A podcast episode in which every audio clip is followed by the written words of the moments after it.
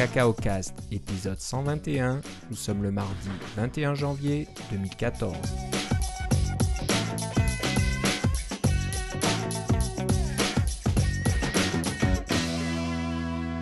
Bonjour et bienvenue dans ce nouvel épisode de Cacao Cast. Comme d'habitude, Philippe Casgrain est avec moi. Comment ça va, Philippe? Ça va très bien, et toi, Philippe? Ça va pas mal. Encore une fois, on résiste au froid. Et ça, c'est un petit peu euh, la même histoire dans cette euh, période de l'année. c'est parce qu'on a, fait le podcast il y a deux semaines, puis il y a deux semaines, il faisait froid. La semaine dernière, il faisait tellement beau que j'ai fait du vélo. T'as fait du vélo, malheureusement, ça n'a pas duré. On a le fameux vortex polaire qui est revenu et on a du moins 20 degrés euh, Celsius actuellement, là, même plus bas que ça. Donc, on survit. Encore une fois, on se réchauffe près de nos Macs, donc tout va bien. Il y a- il y, Euh, a des petits chanceux qui ont commencé à recevoir des Mac Pro, alors ils sont encore plus chauds que nous. Ouais, ouais. Ah, quoi que je sais pas, est-ce qu'ils chauffent beaucoup les nouveaux Mac Pro? Ben, ils doivent quand même euh, plus chauffer que les autres parce que c'est il y a plus de processeurs et plus de cartes Ouais, graphiques. ouais. Ils font peut-être moins de bruit, Il mais petit- ils doivent chauffer quand même. il y a un petit ventilateur là qui euh, expulse l'air chaud vers le haut, je crois. Donc, Ah, je euh, croyais que c'était un gros ventilateur. Ou un gros, qui ouais. tournait donc plus ça- lentement. Ça, ça doit réchauffer. puis voilà, si tu as les moyens d'avoir 3-4 Mac Pro autour de toi, tu te tiens au chaud. je pense qu'avec tout cet argent, tu peux euh, t'équiper avec euh, des chauffages qui fonctionnent. Voilà. Euh, ouais, les Mac Pro euh, qui arrivent petit à petit, mais je pense qu'ils sont. Il faut être patient pour ceux qui ont commandé un peu plus tard. J'ai cru comprendre que euh, ça arriverait en Europe qu'au mois de mars ou avril, quelque chose comme ça. Donc. Mm. euh, Ouais.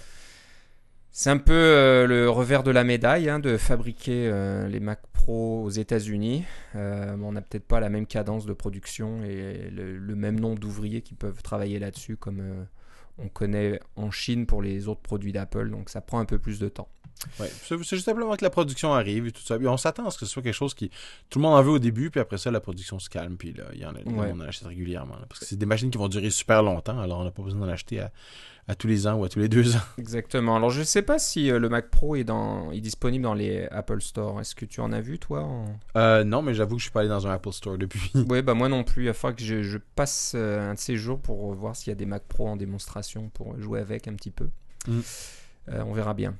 Bon, on va commencer un petit peu par euh, de l'histoire. Donc on va remonter dans le temps et on va revenir jusqu'au présent. Euh, tout ça en étudiant la fameuse fonction euh, centrale à Objective-C, hein, donc centrale à, tout ce qui est sur le, le Mac et sur iOS. Donc quand vous faites du développement, vous l'utilisez tout le temps, mais vous n'avez peut-être pas une connaissance approfondie, puis peut-être que certains n'ont pas entendu parler de cette fonction. Mais bon, elle est, elle est quand même assez fameuse. Euh, elle s'appelle Object- OBJC, euh, sous- très souligné MSG Send, Message Send. Ouais. Donc voilà, tout, tout l'envoi de messages, hein, quand vous envoyez euh, un message où vous voulez invoquer une méthode sur, sur une instance ou sur une classe, vous, en, vous utilisez cette fonction. Et comme elle est très très centrale et elle est utilisée tout le temps et partout, euh, ben, Apple a, a fait, euh, a, a beaucoup travaillé là-dessus parce que quelques millisecondes ou nanosecondes gagnées sur cette oui, fonction, on parle de nanosecondes dans ce Ouais. cas-ci, effectivement. c'est très important. Donc, euh, Philippe, tu as dégoté un, un site qui parle un peu de toute l'histoire de cette fonction depuis la première version de macOS 10, euh, je crois, Voilà. Mhm. jusqu'à Mavericks. Donc, euh, Oui. ça explique tout en détail. Alors, il faut- bien sûr, cette fonction est, open source. Là, ça fait partie de- du cœur Darwin, si je me rappelle bien. Euh, Il y, a- moyen d'avoir accès à, euh, ces fonctions-là. Mais ce qui est intéressant, c'est que ce site-là est écrit par euh, Greg Parker, qui est un ingénieur chez Apple, qui travaille sur le système d'exploitation depuis euh, assez longtemps, ma foi. Je sais pas depuis combien de temps, mais depuis assez longtemps. Euh, et il a travaillé lui-même, il a mis les mains dans euh, cette fonction-là, euh, OBC Message Send, euh, qui est la fonction, comme tu dis, qui est au centre du, euh, système de, messagerie d'Objective-C. Euh, contrairement au C++, pour ceux qui s'en rappellent encore, euh, les C++ ont, créé des tables de fonctions virtuelles au, au niveau de la compilation, donc au niveau du runtime. Tout ce qu'on a, c'est on, a regardé dans la table et puis on trouve la, euh, la valeur dans une table et c'est une, ça pointe à une, euh, fonction en mémoire et on appelle cette fonction-là. Il y a aucun, c'est un, un, un lookup qu'on appelle qui est extrêmement rapide.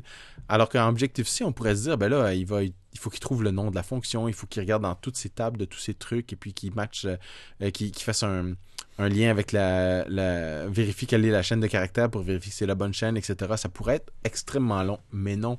Cette fonction est tellement optimisée qu'elle est presque, ben, presque, un ou deux ordres de magnitude, là, mais on parle de, quand même, on est dans les nanosecondes.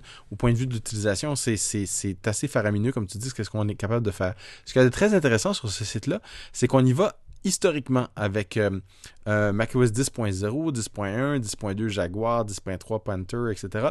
Euh, et puis, qui sont évidemment les versions PowerPC de cette fonction-là. Et après ça, on passe à la version Intel, Intel 32 bits et 64 bits. Je crois qu'il y a la version PowerPC 64 bits aussi, oui, dans, dans la version Tiger, Leopard et Snow Leopard, qui supportait du PowerPC 64 bits. donc cette fonction-là existe de tout ça et euh, on peut voir son évolution, comment elle est de plus en plus compacte, comment on utilise de plus en plus les registres. Et ce qui est vraiment, euh, vraiment bien, c'est que c'est de l'assembleur, mais euh, annoté. Cette fonction-là n'est pas écrite en C. Enfin, au début, elle était écrite en C, mais éventuellement, ils l'ont fait en assembleur à la main pour enlever toutes sortes de trucs qui n'avaient pas de besoin, puis des choses comme ça. et puis, ils ont fait des optimisations à la main euh, de cette fonction-là de plus en plus en fonction d'architecture du processeur, en fonction du fait que c'est 32 ou 64 bits, alors on a plus de registres, de genre de trucs comme ça. C'est vraiment très très intéressant, même si vous, vous y connaissez peu en assembleur, euh, ou même pas du tout, euh, c'est quand même assez lisible. Et c'est, ma foi, fort bien expliqué et concis. Donc, ça vaut la peine de faire un tour pour voir comment ça a évolué et quel est l'historique de cette fonction que vous appelez tout le temps chaque fois que vous utilisez les, euh, crochets gauche et droit. Euh, le compilateur génère ce code-là, ce code-là en dessous et l'insère dans votre code. Vous pouvez aussi appeler cette fonction-là directement. Là, il si vous importez euh, le framework qui s'appelle obc.h, alors là, vous avez accès à toutes les fonctions du runtime. C'est pas caché, c'est pas des, API privés, c'est des API totalement publics. C'est juste que c'est beaucoup plus simple d'utiliser les systèmes de messages de plus haut niveau que d'appeler directement message send. Mais c'est possible si vous voulez le faire. Alors c'est intéressant, comme tu dis, de, voir tout le code et puis euh, de voir l'évolution, euh, par exemple, de Léopard à Sneo Léopard. On voit qu'il y a 3 octets qui ont été économisés, donc on passe de 107 octets. Ils appellent ça instruction byte, donc euh, les octets d'instruction, c'est peut-être pas exactement un octet de, 8 bits, mais bon, je sais, j'en suis pas sûr, mais ça dépend de l'architecture du processeur, je crois. Malheureux petits octets, il y, a du travail qui est fait, puis il y a, pas mal de modifications. Quand on regarde le code entre Léopard et Snow Léopard, c'est pas exactement identique, et puis on a enlevé une ligne. C'est non, ça a été échangé. Il y, a, des options qui sont un petit peu différentes et, des instructions sont utilisées différemment. Donc euh, c'est drôle de voir qu'il y a, c'est peut-être cet ingénieur-là ou d'autres euh, chez Apple qui continuent à, travailler là-dessus, ou c'est peut-être ça, vient peut-être de la, de la communauté open source, je sais pas trop non plus. Je crois que c'est plus à l'interne chez Apple, mais je pourrais, comme tu dis, il y a sûrement des contributions à l'externe et sûrement des discussions très intéressantes parce que les gens qui travaillent sur les systèmes euh, euh, runtime et qui travaillent sur les compilateurs et des choses comme ça, qui travaillent directement à l'assembleur, euh, il y en a de moins en moins et ils sont souvent extrêmement brillants. Alors ça vaut la peine de leur parler et d'écouter ce qu'ils ont à dire. Voilà. Alors ce qui est fou aussi, c'est que ça passe de Snow Leopard à de 104 octets à 47 octets sur Lyon et Mountain Lion. Oui, parce que c'est quand on est passé vraiment à, 64 bits. Ouais, ouais. Donc ils l'utilisent. Et de Mountain Lion à Mavericks, on passe de 47 à 44. Donc euh, ça diminue encore. Donc euh, toujours des octets en moins. Donc voilà, le... quand, quand, quand vous, vous installez une nouvelle version de macOS 10, c'est que ça, ça paraît plus rapide. C'est pas pour rien. C'est parce que voilà, il y a des gens qui se sont cassés la tête à essayer d'optimiser quelque chose qui était déjà très optimisé. Donc euh, voilà c'est vraiment du travail. Donc euh, voilà, c'est intéressant de, de creuser un petit peu, de, de voir ce qui, ce qui, se cache derrière et puis d'en savoir un petit peu plus. Donc si vous allez sur euh, sillysoftware.com, S-E-A-L-I-E S-O-F-T-W-A-R-E, software.com, barre oblique MSG, barre oblique index.html, vous trouverez tout ça. Donc c'est tout à noter, puis un petit commentaire hein, pour chaque version qui explique un petit peu euh, les, grandes lignes de, ce qui est fait à chaque fois. Donc euh, à, lire, c'est vraiment intéressant. Euh, on va passer maintenant à un outil qui nous a été communiqué par un, de, nos, auditeurs. Euh, ça s'appelle everyplay.com. Donc, bon, quand on va sur le site, ça ressemble un petit peu à des sites comme Twitch, TWITCH, qui fait parler de lui, pas mal ces temps-ci parce qu'on peut l'utiliser à partir de la PlayStation 4, je crois. Donc, on peut jouer comme ça à son jeu et puis enregistrer la vidéo de, sa partie et de publier ça euh, sur les réseaux sociaux et puis de partager avec euh, le public ou, des amis. Euh, bon, je pense que Everyplay, c'est la même chose, mais pour iOS, crois que c'est iOS seulement pour l'instant. Il y a peut-être. C'est ce que je vois sur la page. Ouais, je sais pas si Android. Il parle d'iOS pour l'instant. De Unity. Alors, Unity fonctionne sur plusieurs plateformes. Alors, je sais pas si ça veut dire que ça fonctionne sur toutes les plateformes supportées par Unity ou pas. Euh, bon, je connais pas le, framework suffisamment en détail pour euh, vous dire tout ça. Mais bon, l'intérêt, c'est quoi là? Vous, téléchargez un, framework euh, de tout près déjà dans votre application, vous l'installez dans votre application et vous pouvez donc ajouter cette fonctionnalité d'enregistrer ce qui se passe sur l'écran de, votre application. Et ensuite de pouvoir le publier sur le site EveryPlay. Donc ça c'est une chose intéressante déjà, mais je pense que la chose qui est pas mal aussi, c'est de pouvoir utiliser ce framework pour euh, vous aider à tester vos applications. Donc euh, un testeur va vous dire ah, quand je fais telle opération dans l'application, ça crache ou il y a quelque chose qui ne marche pas, etc. C'est pas toujours facile à expliquer, ça prend du temps, il faut écrire tout ça en détail, faire des copies d'écran, etc., etc. Pourquoi pas euh, ajouter ce framework et avoir cette, cet enregistrement vidéo continuel. Donc on peut faire un enregistrement cyclique. Hein, donc ça va pas grossir indéfiniment et puis prendre toute la place sur votre euh, appareil iOS. Ça va un peu comme une boîte noire dans un avion, là, c'est ça? Exactement, voilà. Donc ça, ça va garder les quelques dernières minutes. J'imagine qu'on peut choisir la, durée de l'enregistrement. Mais l'intérêt, c'est quoi là? Votre, votre testeur peut utiliser l'application. Tout est enregistré euh, sous forme vidéo. Et quand il y a un problème, j'imagine qu'il peut arrêter l'application ou vous pouvez vous mettre une, une option dans l'application pour dire voilà, euh, ah, je veux envoyer la vidéo au développeur pour lui montrer ce qui se passe. Et ça peut être vraiment intéressant. Donc c'est vrai que je crois que le framework est plutôt spécialisé pour les jeux, mais j'imagine que ça fonctionne pour n'importe quelle application iOS. Donc euh, c'est pas obligatoirement un jeu. Euh, donc voilà, c'est une petite, euh, une petite astuce, quelque chose d'intéressant, un, un, outil de plus pour l'attirail des développeurs quand vous voulez euh, faciliter la vie de vos testeurs et puis vraiment euh, voir ce qui se passe. Donc euh, très pratique pour tout ce qui est interaction avec, avec l'application. Donc voilà, c'est sur everyplay.com. Donc vous pouvez aller sur la page des développeurs, developers.everyplay.com et vous verrez tout ce qu'il y a. Pour l'instant, c'est gratuit. Je ne vois pas de plan payant, mais il y aurait apparemment un côté euh, de comment dire une option de publicité dedans donc peut-être le site se paye comme ça si vous euh, affichez des publicités dans votre application peut-être que ça leur rapporte de l'argent je ne sais pas exactement mais bon pour l'instant euh, vous pouvez juste télécharger le SDK et puis l'utiliser directement voilà, everyplay.com. Et on remercie nos auditeurs de nous envoyer ça. Ça nous fait toujours plaisir. On continue dans le, dans le sujet du débogage d'applications.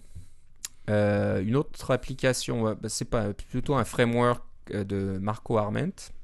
Mm-hmm, le développeur de l'ex-développeur de Instapaper parce qu'il l'a vendu. Euh, c'est-à-dire qu'il s'est fait une petite application parce qu'il est en train de créer une nouvelle application pour écouter des podcasts. et il, s'est fait une petite application pour pouvoir déboguer les, les problème d'interface usagée. C'est-à-dire que si vous êtes un testeur de son application, vous pouvez prendre une, capture d'écran pour dire euh, ça c'est pas correct ou ça c'est pas bien aligné quelque chose, éditer l'image rapidement et l'envoyer euh, à Marco Arment euh, rapidement avec vos annotations et peut-être que vous avez des données sensibles, vous pouvez les passer dans un filtre pour les pixeliser comme on voit à la télévision ou des choses comme ça. Il a fait cette petite application là qui qui coûtait 99 sous et donc il a fait ça comme en une semaine. Et puis, c'était vraiment plus pour, euh, pour lui, pour son utilisation à lui que pour, euh, pour d'autres choses, mais il l'a mis public. Euh, il a, après ça, il l'a rendu gratuit. Puis il l'a pas dit à personne. Et puis les gens l'ont téléchargé quand même, continue évidemment beaucoup plus parce que gratuit. Hein. Mais ce qui a fait qui est vraiment bien, c'est qu'il en a fait un petit framework qu'il appelle Bugshot Kit. Alors c'est le cœur de son application sous forme de framework. L'idée, c'est que vous l'intégrez à votre application, principalement dans la version debug, on s'entend, ou la version euh, non App Store. Euh, et vous pouvez intégrer ce petit framework-là euh, que vous pouvez invoquer suite à un, geste, par exemple, je sais pas moi, taper trois fois avec les taper trois fois avec trois doigts ou des trucs comme ça, ça va invoquer le framework pour pouvoir qui va prendre une capture d'écran et vous permettre de l'annoter et de l'envoyer au développeur. c'est donc un outil de développement très pratique pour ceux qui veulent avoir vraiment la fidélité graphique. Quand on fait une interface qui n'est pas euh, nécessairement euh, juste avec des, éléments préfaits, comme dans, dans iOS 7 ou dans iOS 6. si vous avez d'autres éléments, ou par exemple, vous, avez, vous développez pour iOS 7, mais vous supportez quand même iOS 6, pauvre vous, votre application n'a pas le même look sans iOS 6 et vous, la, vous aimez tellement pas iOS 6 que vous le faites pas si souvent que ça rouler en iOS 6, alors vous vous rendez pas compte qu'il y a des problèmes. Mais quand vous avez des utilisateurs qui, eux, ont un pauvre, un pauvre iPhone 3GS qui tourne juste en iOS 6 pour fonctionne avec votre application, ils peuvent utiliser votre application puis vous envoyer une copie d'écran pour vous dire regarde le, bouton là est beaucoup trop gros ça embarque par-dessus le texte etc là, puis des choses comme ça euh, alors vous pouvez voir ces choses là c'est visuel c'est rapide c'est simple et euh, ça vaut la peine d'être intégré euh, dans votre dans votre application grâce à, Bugshot finalement. Et Bugshot lui-même n'a aucune dépendance sur rien d'autre. Donc vous n'avez pas besoin d'avoir d'autres sous-modules de Git etc c'est juste un truc que vous intégrez puis hop c'est vous gagnez la fonctionnalité automatiquement.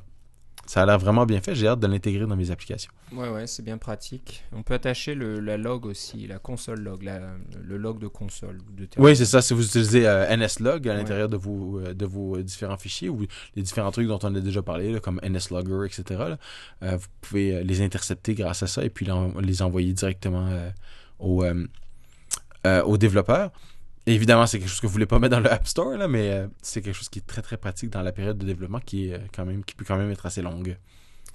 Oui, c'est intéressant de voir qu'il a quand même gagné 4500 4000 dollars à peu près. Donc 4700 dollars. Euh, pour si c'est une semaine de travail, c'est assez rentable. Donc ben, on peut pas faire ça toutes les semaines non plus. Mais voilà, donc c'est intéressant, c'est une bonne idée de Marco de participer au mouvement open source et de distribuer ça. Je pense que ça aidera beaucoup de développeurs à améliorer leur euh, application. C'est un petit peu comme le, le, kit Everyplay dont je parlais à l'instant. Mhm. C'est un outil de plus, toujours débugger, toujours euh, communiquer avec ses testeurs. C'est vraiment... et, raffiner notre application. Parce que ce qui fait la différence entre une application ordinaire et une application qui est vraiment bien, c'est ces détails-là que vos, vos testeurs vont voir et vont pouvoir vous envoyer euh, gentiment et des, petites images. Exactement, donc passer euh, beaucoup de temps à communiquer avec eux et à, revenir sur l'application et à corriger et améliorer, corriger, améliorer. Euh, voilà, donc euh, on va passer maintenant à un site assez intéressant. C'est si vous allez dessus, vous allez certainement reconnaître certains sujets, certains frameworks dont on a parlé déjà dans CacaoCast. C'est un développeur qui a décidé de, de faire une liste de, des outils de développement en général pour euh, iOS. Donc il a mis ça dans une belle page avec euh, des liens et une petite description pour chacun de ces outils. Donc il y en a vraiment beaucoup, hein. vous avez probablement pas besoin de tout ça, mais si vous cherchez quelque chose de particulier, je pense que c'est une bonne référence pour, pour se dire voilà qu'est-ce qui existe, qu'est-ce qui est connu dans le domaine actuellement et que les développeurs utilisent euh, le, seul problème que j'ai avec ce site-là, c'est que si nos auditeurs vont là, ils n'écouteront plus notre podcast. Ouais, c'est un peu ça, mais. on n'a pas peur de la compétition. On n'a pas peur.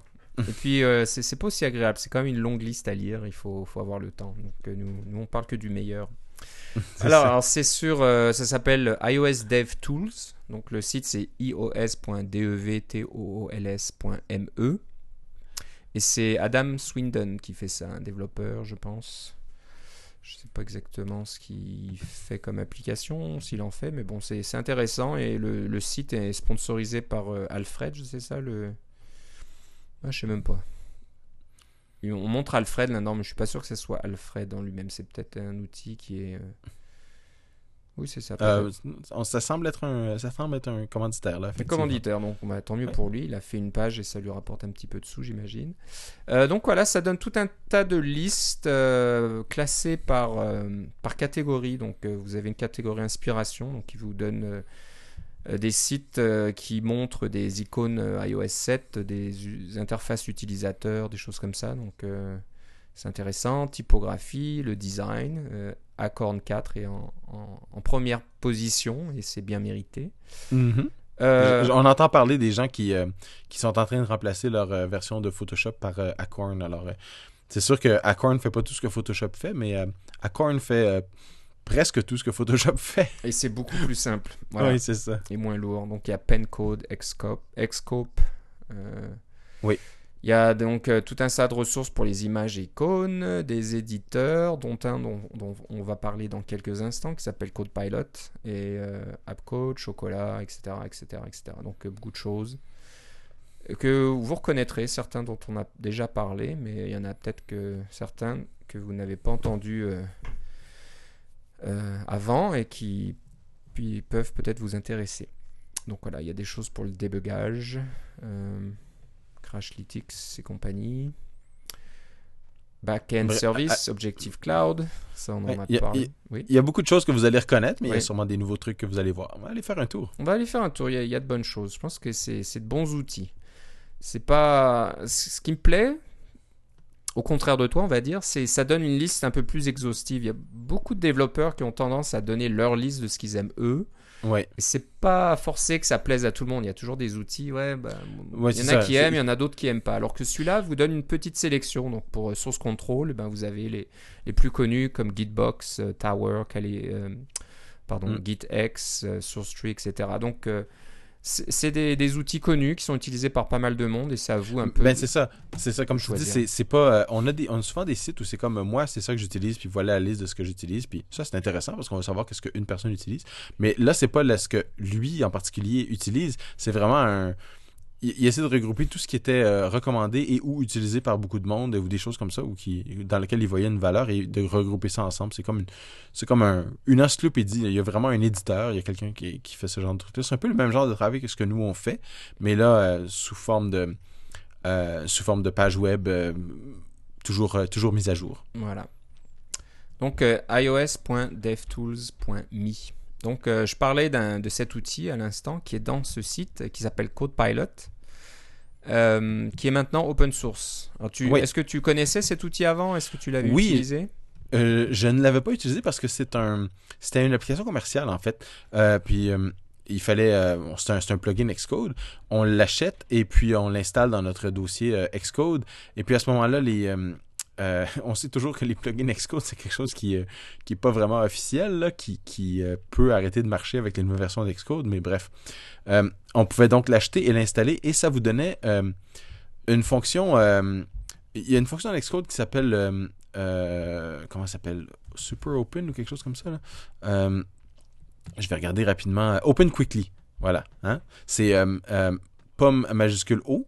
Et puis Open Quickly, c'est une fonction open euh, intelligente. Elle va essayer de, de si vous tapez, euh, disons, euh, DELE, il va essayer de trouver votre fichier qui s'appelle le app delegate ou quelque chose comme ça.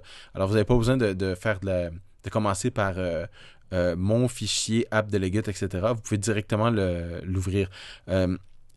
CodePilot, c'est comme ça, mais gonflé aux stéroïdes. C'est-à-dire que le, la fonction s'in- s'invoque avec euh, pomme euh, euh, majuscule X et non pas O. Et puis, ce que ça, tout ce donc, vous pouvez tout faire ça à une main, c'est pratique. Vous n'avez pas besoin de deux mains pour le faire. Et une fois que vous avez ça, vous pouvez, euh, vous avez le même genre de liste, mais il y a une liste des choses les plus récentes que vous avez ouvertes. Il y a des listes de choses qui sont reliées. Par exemple, vous allez, il va regrouper les points H, les points M, les fichiers de test, etc. Tout dans le même truc. C'est super facile à naviguer avec la souris. Ce qu'ils veulent euh, sans souris, pardon. Ce qu'ils veulent faire, c'est que vous gardez vos mains sur le clavier. Alors, quand vous voulez changer facilement de, d'un fichier d'en-tête, euh, un point H à un autre, vous pouvez le faire rapidement avec, avec CodePilot. Ce qu'il y a de. J'en avais pas parlé parce que c'était commercial, j'étais pas convaincu que ça fonctionnait bien, je l'avais pas testé personnellement. Mais là, ce qui est arrivé, c'est qu'ils en ont fait un projet open source. Alors, ils ont décidé que commercial, ça fonctionnait pas vraiment bien, mais qu'ils avaient fait quelque chose qui était une technologie qui était intéressante. Et ils l'ont fait en open source. Vous pouvez télécharger de GitHub, le builder vous-même, l'installer dans votre dossier de plugin. Et voilà, ça fonctionne. Euh, Puis si vous voulez pas, vous le désinstallez, vous quittez euh, Xcode, vous enlevez le plugin, ça marche plus. Moi, j'ai j'ai commencé à l'utiliser, puis euh, ça prend un petit peu de. Faut, faut reprogrammer sa mémoire musculaire de, de- de- d'appuyer sur pas majuscule X au lieu de pas majuscule O. Mais euh, c'est euh, c'est quand même. euh, je le trouve plus puissant, puis je le trouve plus joli aussi. parce qu'il y a une interface un peu à la Quicksilver, là, qui était comme en, teinte. comment je pourrais dire ça euh, semi-transparent, un peu comme un terminal noir, des choses comme ça. J'aime bien ce look-là. Alors j'ai été tout de suite à l'aise avec le, look. Et ça vous permet de naviguer dans vos projets Xcode et même à travers les projets Xcode euh, quand même assez rapidement, euh, plus rapidement et plus de façon plus complète qu'avec Open Quickly. Donc, ça vaut la peine de, jeter un coup d'œil et de l'installer pour voir si ça fait votre affaire, si ça fait ce que ça, fait sur la, ce qui est indiqué sur la boîte pour vous. Là. Et vous devriez être capable de faire plus de choses au clavier, moins de choses avec la souris, avec le trackpad, et puis moins de clics, perdre moins de temps et continuer à, écrire votre code et à suivre vos trucs euh, de plus en plus rapidement, euh, aussi vite que vous pensez, plutôt que d'être toujours ralenti par votre saprée main droite ou gauche qui va toujours sur le trackpad et faire des clics.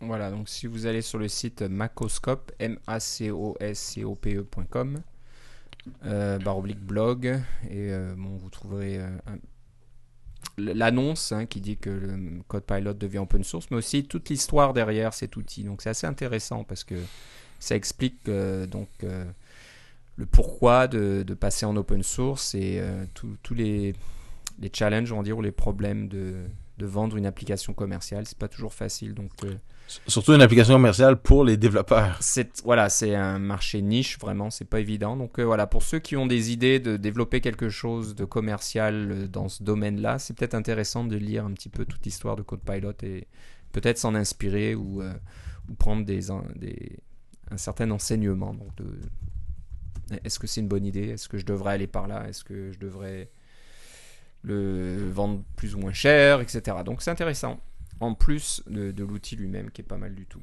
Donc voilà, macoscope.com, euh, vous trouverez tout au sujet de CodePilot.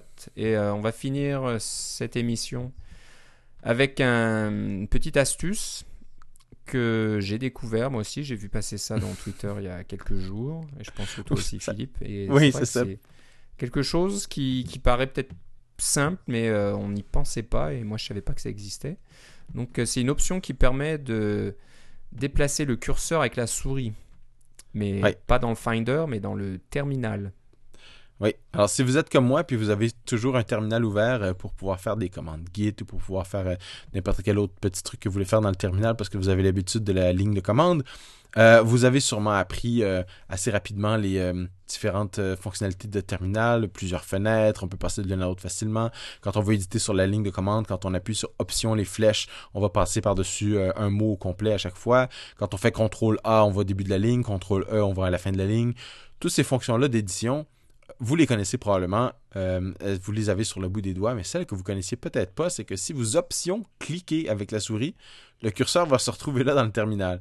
Alors quand vous avez des lignes qui sont super longues, là, parce qu'il y a une grande commande, puis vous avez mis des trucs un après l'autre, tout ça, parce que vous voulez tout mettre sur une ligne, parce que vous essayez d'être efficace, et puis que vous voulez changer un paramètre qui est au milieu, c'est vraiment fatigant de euh, flèche pour essayer de se retrouver, et puis euh, juste les petites flèches, puis ça prend du temps pour aller effacer le, caractère, etc. Si on peut juste cliquer dessus, des fois, ça serait pratique. C'est un peu le contraire de, de CodePilot, mais des fois, c'est le truc qu'on veut faire. Alors, juste à vous rappeler que vous n'avez qu'à option cliquer, et puis la souris euh, le curseur va se retrouver exactement là où votre souris a été demandée, avec des commandes de curseur habituelles. C'est sûr que s'il n'y avait pas moyen de se rendre là avec le curseur, il il se rendra pas là. C'est pas magique, là, mais c'est une fonctionnalité de terminal que j'ignorais, et puis je passe beaucoup de temps dans le terminal. J'ai été surpris d'avoir passé mais j'étais content en même temps. Je l'utilise tout le temps maintenant. Et puis, euh, euh, c'est facile à se rappeler. C'est option clic. Et c'est là depuis, euh, apparemment depuis 10.6, là, mais c'est définitivement là dans Maverick, c'est dans 9. Voilà, donc option clic dans le terminal. Une bonne astuce. C'est vrai que souvent on se, on s'enquiquine à, à éditer ses commandes comme ça, à revenir en arrière et tout ça. Donc voilà. Fallait le savoir. Exactement. Il y, y, a toujours ces, ces petites perles un peu partout dans iOS et puis dans macOS euh, qui, je sais pas, qu'il faut connaître. Heureusement, heureusement qu'il y a des, des, des sites ou des, des, applications comme Twitter qui permettent de, de faire passer ce genre d'informations parce que sinon on ne saurait pas trop. Voilà, donc ça conclut euh, notre épisode aujourd'hui. Euh, si vous voulez nous écrire, vous pouvez nous écrire à cacaocast.gmail.com. Vous pouvez aller sur le site cacaocast.com. Il y a toujours les, épisodes qui sont là depuis le premier épisode, tout est disponible. Vous pouvez écouter euh, tout en direct. Euh, on vous incite à vous abonner aussi à CacaoCast sur iTunes et à nous laisser une petite revue favorable si possible. Ça nous aide à être un peu plus visible. Euh, vous pouvez aussi nous suivre sur Twitter, le compte est CacaoCast. Glassboard, on a une pièce euh, CacaoCast, le code d'invitation est CacaoCast. Et je crois que je n'oublie rien, à part euh, Philippe, euh, où est-ce qu'on doit aller pour avoir de tes nouvelles? Pour moi, le plus simple, c'est d'aller sur Twitter avec Philippe C, L-I-P-P-E-C. Et moi, c'est Philippe Guitard, G-U-I-T-A-R-D, tout attaché, sur Twitter. Donc, on va se reparler euh, dans deux semaines, si tout va bien. Euh, rien de spécial à l'horizon, c'est juste que je crois qu'en fin de semaine ou en semaine prochaine, il y a Apple qui annonce ses résultats trimestriels, qui va inclure le, la période des fêtes. Donc, ils vont certainement annoncer des profits records. euh, comme comme d'habitude, c'est toujours un très bon trimestre pour eux. Ouais. Euh, ça, ça inclut les fêtes de Noël et avec euh, les iPad Air et toutes ces choses-là, ça va et l'iPhone 5S, 5C, ils vont certainement avoir beaucoup de choses à raconter. Les analystes vont essayer de poser des questions et puis de lire entre les lignes. On verra si Tim Cook euh, laisse filtrer quelques petites allusions. Il le fait un peu plus que l'a jamais fait euh, Steve Jobs euh, à son époque. Donc de il donne pas de détails, mais de dire ouais, il y a des choses qui viennent, un tel trimestre, euh, il va se passer beaucoup de choses bientôt, etc. Donc euh, il se passe toujours beaucoup de choses de toute façon chez Apple, mais Ouais, C'est- si, on, si on veut parler de choses qui se parlent un peu plus près de nous, eh bien, il y a la conférence NS North, eh hein, bien, sûr. qui a été annoncée euh, il y a deux semaines, et les ventes vont extrêmement bien. Alors, je voudrais dire à nos auditeurs, si vous n'avez pas acheté de billets et que vous avez l'intention de peut-être penser à venir, il faudrait peut-être y penser maintenant, parce que ça s'envole quand même assez rapidement, et je dis ça, ça fait juste deux semaines qu'on a annoncé. Alors, Bon, euh, bah, c'est une, une bonne nouvelle, c'est bon à entendre. Et puis, euh, je sais pas si j'en parlais, oui, on en parlait la dernière fois que les podcasts commençaient à arriver. Je sais pas si Oui. tu avais déjà publié le premier. Non, j'avais pas ça. On a fait ça vendredi dernier. Alors, euh, ça va, ça s'en vient. Le, le deuxième s'en vient très bientôt. Probablement quand le Parlement vous entendez ce podcast-ci, euh, le deuxième épisode va déjà être sorti. Après ça, ça va sortir de façon régulière. Voilà, donc euh, n'hésitez pas à aller sur nsnorth.ca, nsnorth.ca. Et puis, euh, si Ouais. vous voulez écouter le podcast avec Charles, Charles Perry de MetaKite, un des conférenciers qui va venir euh, parler de, de son expérience. Et puis, Ouais. euh, il parle de bière aussi. Donc, je sais pas, Ouais, il y, a- un peu de tout là-dedans, donc c'est intéressant. Et, euh, Ce qu'on, a aussi, c'est qu'on a annoncé que Don Melton serait notre euh, euh, conférencier d'ouverture. Alors ça, on a très très hâte parce que Don Melton, euh, c'est, Monsieur Safari et WebKit euh, chez Apple. Donc, ce, que- ce qu'il a fait, ce qu'il a démarré, parce qu'il est plus chez Apple maintenant, ce qu'il a démarré, vous l'utilisez tout le temps, même si vous le savez pas. C'est impressionnant. Puis il a tout un tas d'histoires à raconter, de choses croustillantes Oui. et de, de trucs qu'on connaît pas qui se sont passés à l'époque. Donc Oui. c'est toujours intéressant de l'écouter. On a extrêmement hâte. Voilà, donc euh, n'hésitez pas. Et puis voilà, si, si vous dites tiens, j'aimerais bien visiter Ottawa, profitez-en. C'est euh, Ah, il va faire beau, hein, ça va être le mois de mai. ça va être Ça va être. ça va être excellent. Donc il fera beau, il fera pas moins 20 degrés, ne vous inquiétez pas pour, pour les gens euh, qui nous, Non, nous ça devrait écoutent être de la- l'étranger. Non, non, il fait, il fait beau, il fait doux euh, à Ottawa. Ça devrait être la fin de semaine des tulipes aussi. Alors, on, on remercie nos, euh, nos auditeurs qui sont de- aux Pays-Bas euh, Oui. pour toutes les tulipes qui envahissent Ottawa euh, de- depuis, euh, depuis la Deuxième Guerre mondiale, en fait. Ouais, il y a- y, toute une histoire. Donc, si vous voulez en savoir plus sur le, le pourquoi des tulipes à Ottawa, c'est une bonne occasion de venir. Donc, vous voyez les tulipes et en plus, vous assistez à une super conférence. Voilà. Voilà, bon, bah, c'est tout pour cette fois-là. Et on se reparle bientôt. Je te remercie, Philippe. Moi aussi, vite. Bye bye.